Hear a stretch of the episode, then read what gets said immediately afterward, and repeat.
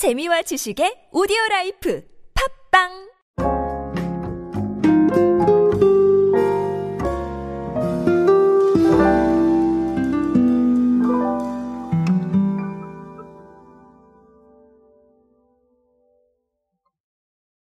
회사들의 신제품을 보는 건 언제나 흥미로운 일이 아닌가 싶습니다. 특히나 이 신제품이 만약에 최근에 좀 음, 여러 가지로 의미가 있는 트렌드가 반영이 되었다면 네, 또 안 짚고 넘어갈 수가 없겠죠.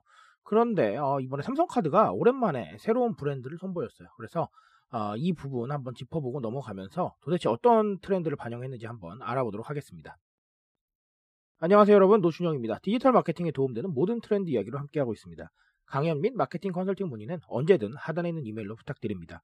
자, 카드 업계 같은 경우는 아무래도 소비 트렌드에 대해서 굉장히 민감하게 반응할 수밖에 없죠. 어, 그럼에도 불구하고 삼성카드는 이제 좀 약간 네, 정체성 쪽에 조금 더 초점을 맞췄던 부분이 아닌가. 자, 이렇게 생각을 하고 있는데 이 정체성이라는 거는 실용성이었어요. 그렇죠? 어, 그런 부분이 있었는데 이번에 오랜만에 신규 브랜드인 삼성 아이디 카드를 출시하면서 네, 트렌드를 반영한 이런 부분을 내세웠습니다. 어, 일단은 제가 카드 광고를 하는 건 아니기 때문에 상세 내용은 말씀은 따로 안 드릴 거고요. 어, 특징을 몇 개 보자고 한다면 자 일단은 고객이 취향에 맞춰 디자인을 선택할 수 있도록 선택형 디자인을 적용했고요. 자 그리고 친환경 테마를 통해서 재활용 플라스틱을 활용한 카드 플레이트와 저탄소 용지를 사용한 발급 패키지 등 좀 지속 가능한 가치가 들어가 있다. 자 이런 게 좀 특징입니다. 자 그리고 어, 조금 더 몇 가지 특징들이 있는데요. 어, 취향 저격 혜택이 있습니다. 그러니까 기본 카드 혜택에 더해서 개별 고객의 성향에 맞춘 추가 혜택. 자, 이런 부분들이 조금 더 특징으로 들어가 있습니다. 아, 상당히 흥미롭고요. 자, 제가 말씀드렸다시피 삼성이 오랜만에 새 브랜드를 선보였다는 거에 조금 초점을 맞춰서 보자면 어, 기존에 있었던 정체성보다는 조금 더 트렌드 반영에 신경을 많이 쓴 것 같아요. 그래서 이 부분 좀 알아봐야 되지 않겠나라는 생각을 합니다. 자, 첫 번째는 결국은 초개인화다, 뭐 개인화다 이런 얘기들 많이 들어보셨을 텐데 개인의 발견이에요.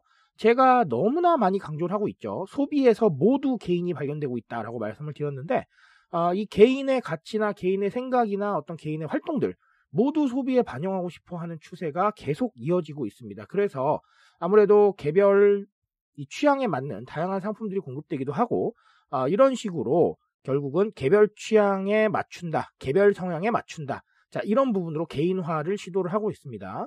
어, 삼성카드뿐만 아니라 다른 어떤 금융업계에서도 굉장히 큰 목표 중의 하나고요. 뭐 삼성 얘기가 나왔으니까 삼성전자도 개인화에 굉장히 많이 신경을 쓰고 있죠. 자 이런 식으로 결국은 모두에게 맞는 옷을 입혀주는 것. 자, 이게 저는 굉장히 중요한 포인트가 될 것이라고 생각을 합니다. 그래서 앞으로도 이 개인화란 목표는 굉장히 뜨거워질 것이고, 마케팅에서 개별 맞춤이 이루어지고 있다라는 걸 강조하는 건 정말 중요한 일이 될 것이다라는 말씀을 드리고 싶습니다. 그래서 제가 그런 얘기들도 드렸잖아요. 어, 우리가 개인화 제품을 도저히 지금 현재 할 수 없는 상태다라고 한다면, 결국은 뭐 글 읽는 사람을 위해서 블로그를 하고, 빨리 보고 싶은 사람을 위해서 카드 뉴스를 하고 영상을 보는 사람을 위해서 유튜브를 하고 자, 이 정도의 노력이라도 하셔야 된다라고 말씀을 드렸던 게 바로 이런 부분이 아닐까 싶습니다. 자, 또 다른 하나는 어, 결국은 가치 소비인데요. 친환경 테마를 통해서 재활용 플라스틱을 활용을 했다고 제가 말씀을 드렸죠. 그리고 저탄소 용지를 사용했다 이런 얘기들이 나왔었는데 어, 이 가치에 대한 거는 제가 봤을 때는 실천적인 느낌으로 아주 많이 가져가 주실 필요가 있습니다.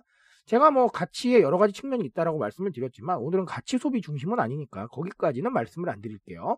하지만 그럼에도 불구하고 이제 소비자들이 단순히 서비스나 상품을 사는 게 아니라 해당 서비스나 상품이 가지고 있는 가치까지 함께 구매하기 때문에 이런 정서적 효과를 고려해서 어, 여러 가지 가치를 담고 생각을 담고 또 우리의 이 브랜딩이나 스토리텔링을 완성하는 건 매우 중요한 일일 수가 있습니다. 그러니까 이 스토리텔링이나 아니면 뭐 내러티브라고 말하는 이런 구조들은 사실 하루아침에 만들어지는 건 아니에요. 실천을 통해서 보여주시고 대중들한테 이야기해 주셔야 됩니다. 이런 것들을 좀 길게 가져가시고 그리고 숏폼이나 이런 것들을 활용을 해서 조금 네 단발성 마케팅들을 함께 이어가신다면 가장 좋지 않을까라는 생각을 합니다.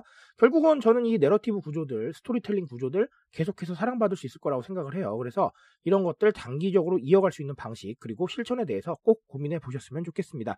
자, 삼성카드의 새 브랜드 출시로 좀 여러 가지 말씀을 드렸는데 오늘도 마찬가지입니다. 이 고민에 대해서 한 번 더, 네, 조금 더 생각을 한번 해보도록 하시고요. 자, 그럼에도 불구하고 잘 모르겠다. 어, 결론이 안 난다라고 하시면 저한테 강연 요청 주시면 제가 조금 더 상세하게 설명드릴 수 있도록 하겠습니다. 오늘 제가 말씀드릴 수 있는 건 여기까지만 하도록 하겠습니다. 트렌드에 대한 이야기는 제가 책임지고 있습니다. 그 책임감에서 열심히 뛰고 있으니까요. 공감해 주신다면 언제나 뜨거운 지식으로 보답드리겠습니다. 오늘도 인싸 되세요 여러분. 감사합니다.